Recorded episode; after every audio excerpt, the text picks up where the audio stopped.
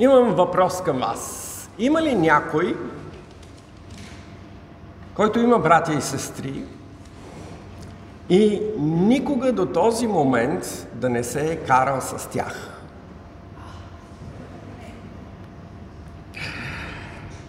Сигурен бях, че така ще кажете. Защо има разлика между деца, които растат сами в семейството и деца, които растат заедно в едно семейство?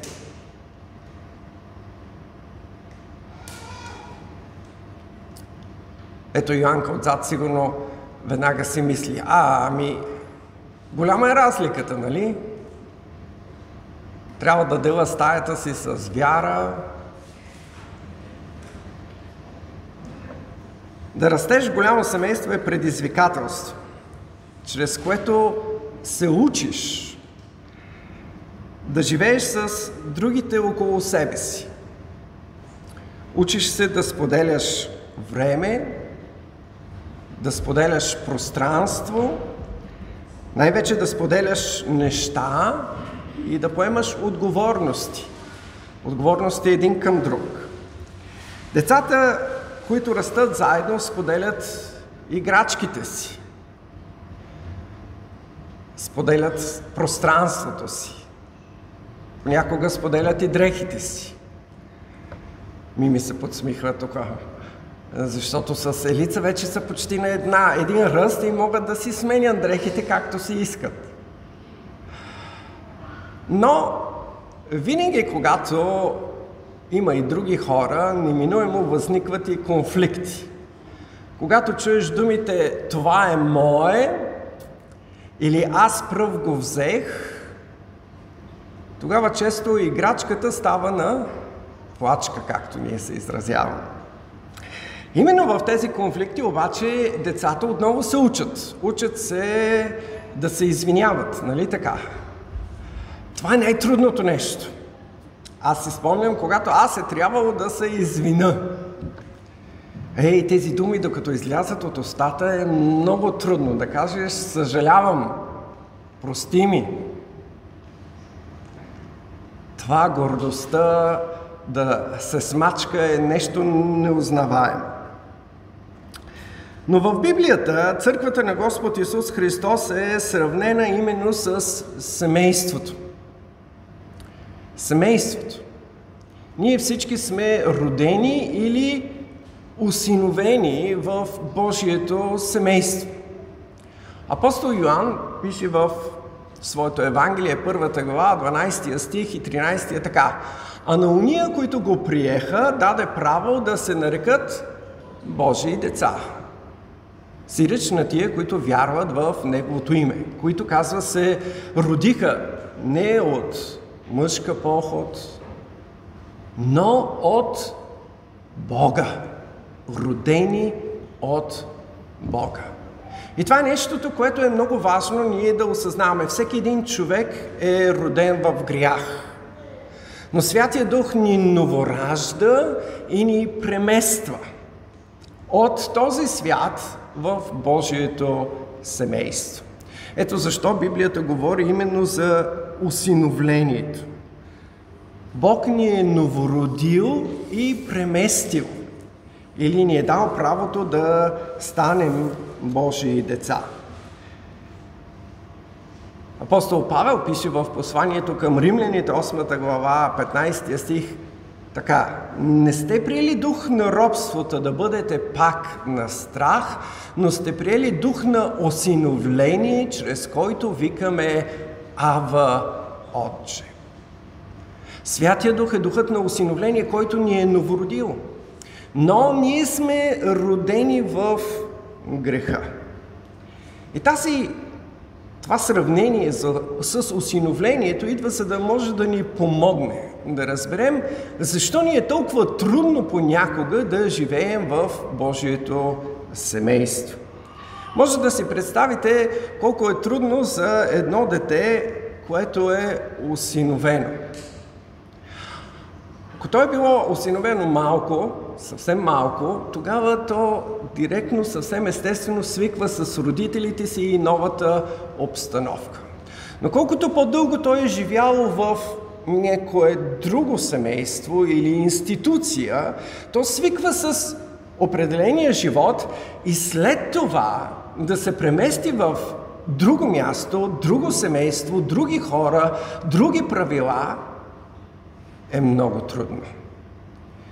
Наистина трябва много любов от страна и на родителите, и на другите деца към едно такова дете, за да може то да намери своето място в семейството. Същото се отнася и за църквата. Колкото по-дълго ние сме живяли в греха и след това Бог ни премести в църквата, изведнъж ние се намираме в нови обстоятелства, нови взаимоотношения, нови родители, нови правила. И ние трябва да се научим сега да живеем според тези нови правила. Затова ни трябва много търпение. Затова ни трябва и съзнанието, че не ние сме прави, но има нов стандарт, с който трябва да се съобразим. И този стандарт ние намираме в Божието Слово, в Библията. Искам да ви обърна внимание на нещо много важно. Осиновяването е юридически акт. Когато едно дете е осиновено, тези хора стават негови настойници. Те поемат отговорност за него. Същото е в нашата вяра. Когато Бог ни осинови, той става наш настойник. Той става наш истински родител и отговорен за нас. Затова апостол Павел каза, че онзи, който е започнал доброто дело в нас, ще го завърши до последният ден. Но трябва да разберем по същия начин, че участието в църквата е също юридически акт. Това, че на някой му хареса да идва на църква, да слуша проповедите, да пее песните, не го прави да е част от църквата. Това трябва да бъде много ясно за всички.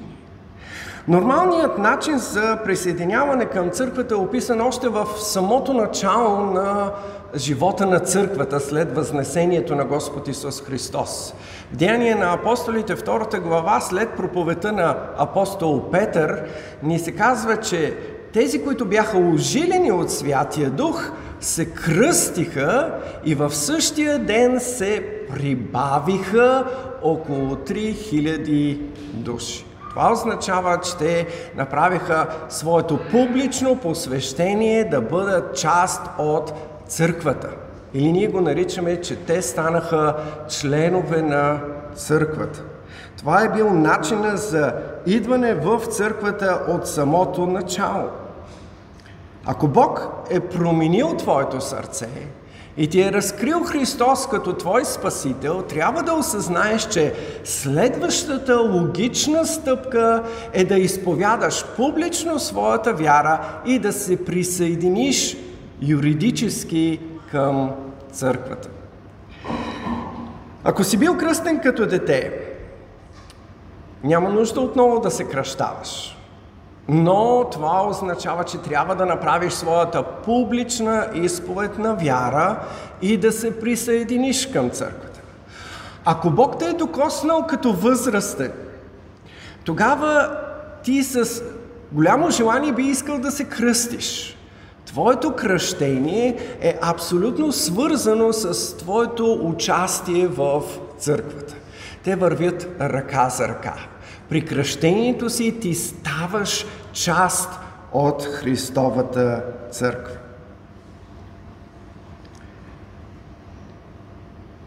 Искам да ме разберете много правилно. Членството е членството в църквата е част от нашата изповед на вярата. Христос даде живота си за своята невяста, за църквата. Той даде живота си за своите овце. Той ги знае всичките по име. Той даде живота си за своите деца, които са част от неговото семейство. Вие не тръгвате по улиците да храните всички чужди деца, нали? Храните и сте отговорни за своите деца. Пастирът е отговорен за своите овце. И съпругът е отговорен за своята съпруга. Виждате как всички метафори, които са дадени за църквата, говорят за това, че Господ Исус Христос говори за църквата като за нещо дадено, като организъм, който е едно цяло.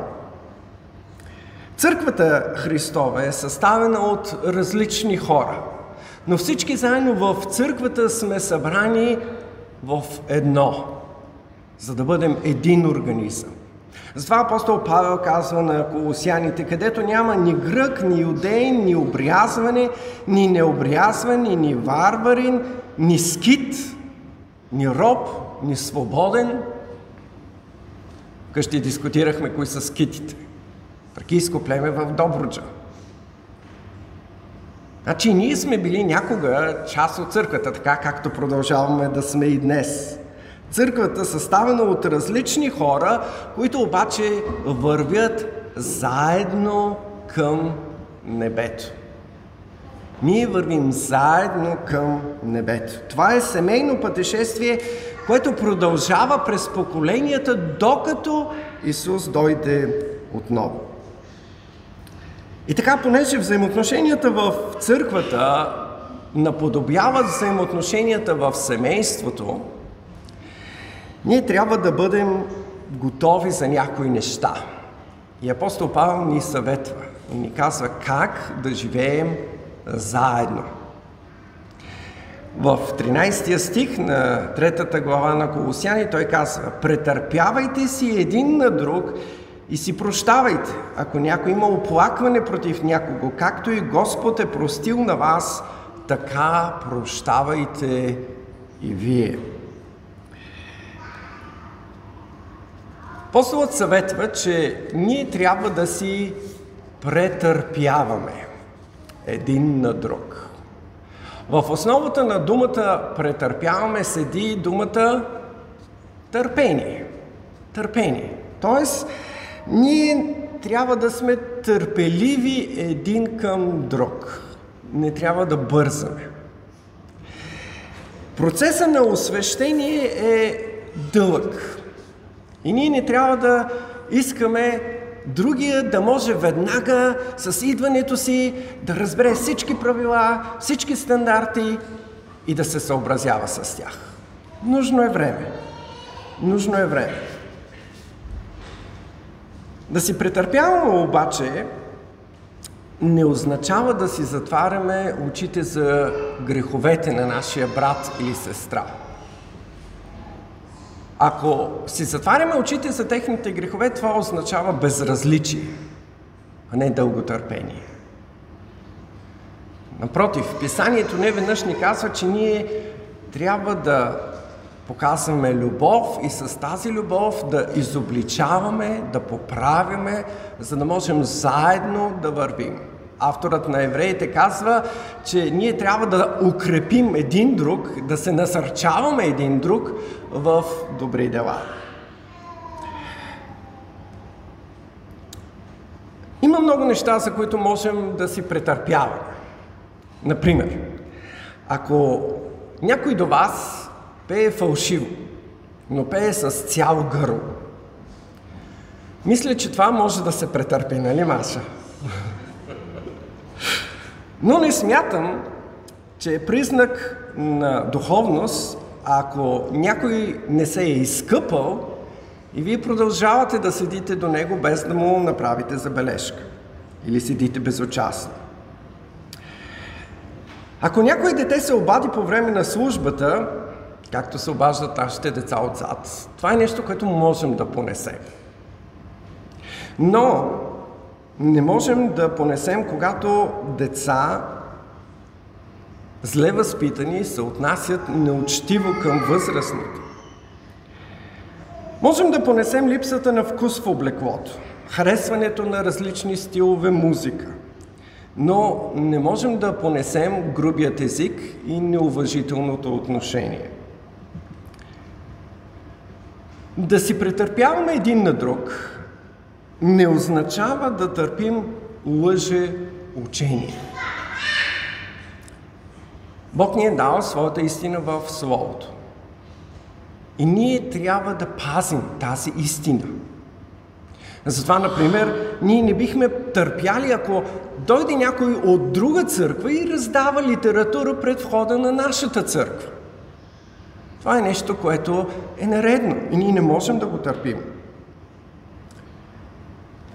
И така, идеята на апостола е напомняне, че ние вървим заедно. Но, понеже всеки един от нас по различно време е тръгнал в този път, е в различна степен на своето освещение. Това означава, че неминуемо ще дойдат конфликти.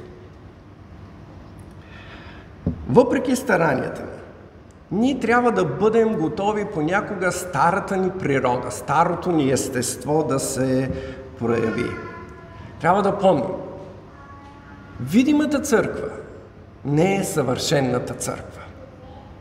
Това не е църквата, която Господ Исус Христос описва в Откровение. Без петно, без бръчка. Напротив, ние имаме още много, много задяване. Затова апостол Павел каза Претърпявайте си един на друг и си прощавайте. Ако някой има оплакване против някого, както и Господ е простил на вас, така прощавайте и вие. Апостолът ни казва, че освен да се търпим, ние трябва и да си прощаваме. Тоест, трябва да знаем как да се отнасяме един към друг, когато възникнат конфликтите. А че конфликти ще има, ще има. Когато има конфликт, е много важно да можем да измегнем саморазправата. Особено, ако не си член на църквата, трябва да осъзнаваш, че никой не те е упълномощавал да правиш забележки или да изразяваш мнение. Ако има нещо, което не ти харесва, твое задължение е да говориш първо с пастира. Ако не те удовлетворява неговия отговор, си свободен да отидеш в друга църква, където ще намериш място, което е съвършено за тебе. Ако си член на църквата обаче, трябва да следваш установения в тази църква ред. Ако виждаш нещо, което според тебе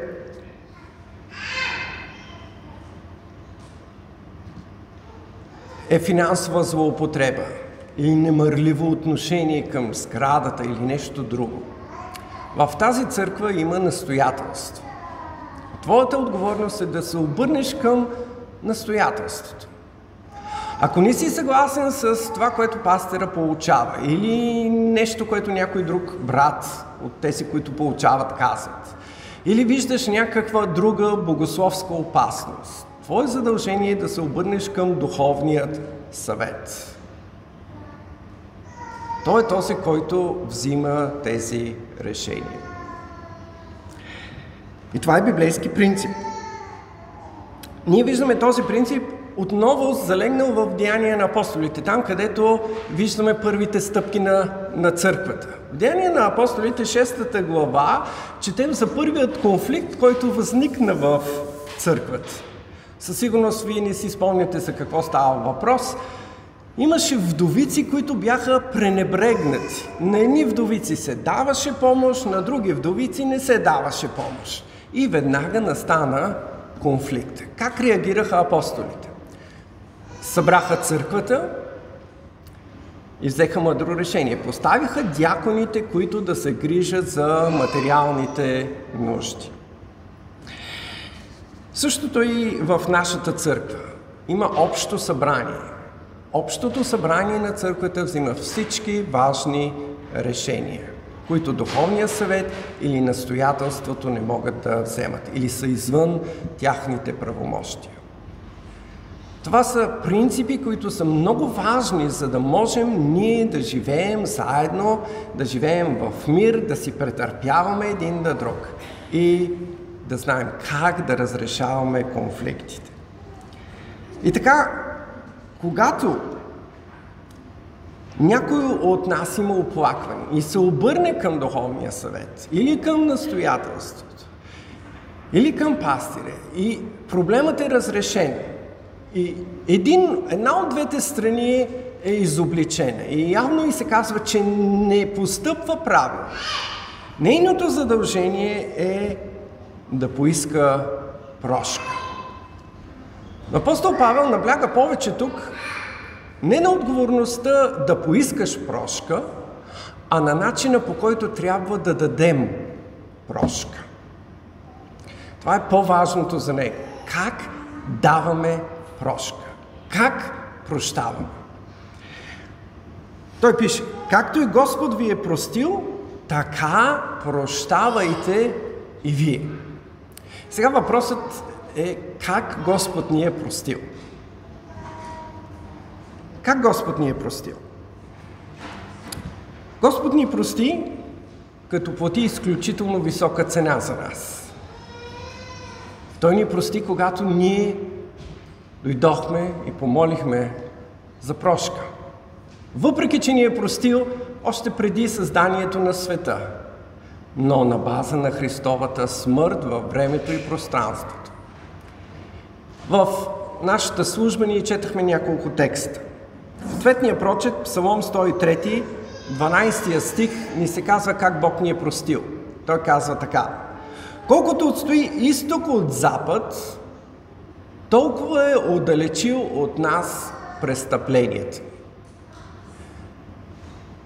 Колко отстои изток от запад? До безкрай, нали така? Никога не могат да се срещнат. Винаги отстоят. Толкова казва отдалечил от нас престъпления си. Бог отделя престъплението от нас до толкова, че то никога повече да не може да бъде асоциирано с нас. Римия 31 глава, 34 стих, ние четохме в началото. Защото ще простя беззаконието им и греха им няма да помня вече. Как прощава Бог? Забравя за греха и не си спомня за него. Какво означава това? Че следващия път, когато ние сбъркаме, той не идва при нас и ни, ни казва, О, Христо, пак ли бе, пак ти? Спомняш ли си миналия път, а по-минали път? Не, не, няма, няма такива неща. Няма спомняш ли си. Забравено. Така Бог прощава. Бог забравя, не си спомня и не обвинява за неща, които вече е простил. Първото послание на апостол Йоанн, първата глава, 9 стих. Казва, ако изповядаме греховете си, Той е верен и праведен да ни прости греховете и да ни очисти от всяка неправда. Очисти. Той изчиства репутацията ни. Исус ни дава своята праведност. Той ни изчиства от вината. Така казва апостол Павел, трябва и ние да прощаваме. Не да повдигаме стари обвинения, да не помним, а да изчистим репутацията на брата, който се е покаял и поискал прошка. Само тогава в църквата може да има мир и тя може да продължи по пътя към небето. Ако няма мир, тогава църквата ще тъпче на едно място. Затова е толкова важно да можем да си зададем въпрос. Има ли моят брат нещо против мен? Знам ли, че има някой, който има нещо против мен? Прав ли е? Поставих ли въпроса пред Духовния съвет, пред църквата?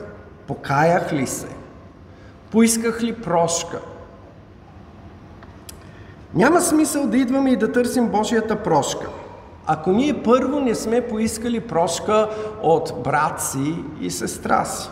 Исус казва в Матей 5 глава 23 стих. И така, като принасяш дара си на алтара. Днес ние нямаме алтар. Може би трябва да го перефразираме така. И така, като влезеш в църквата, ако там си спомнеш, че брат има нещо против тебе, остави дара си там пред алтара и първо иди и се помири с брат си и тогава се включи в богослужението. Или тогава принеси дара си на алтара.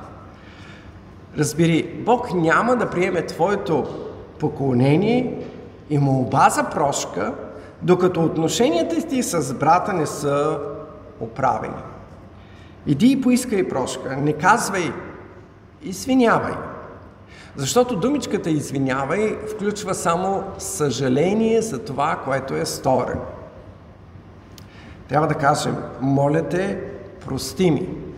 Защото прошката включва именно забравянето, отдалечаването и възстановяването на репутацията.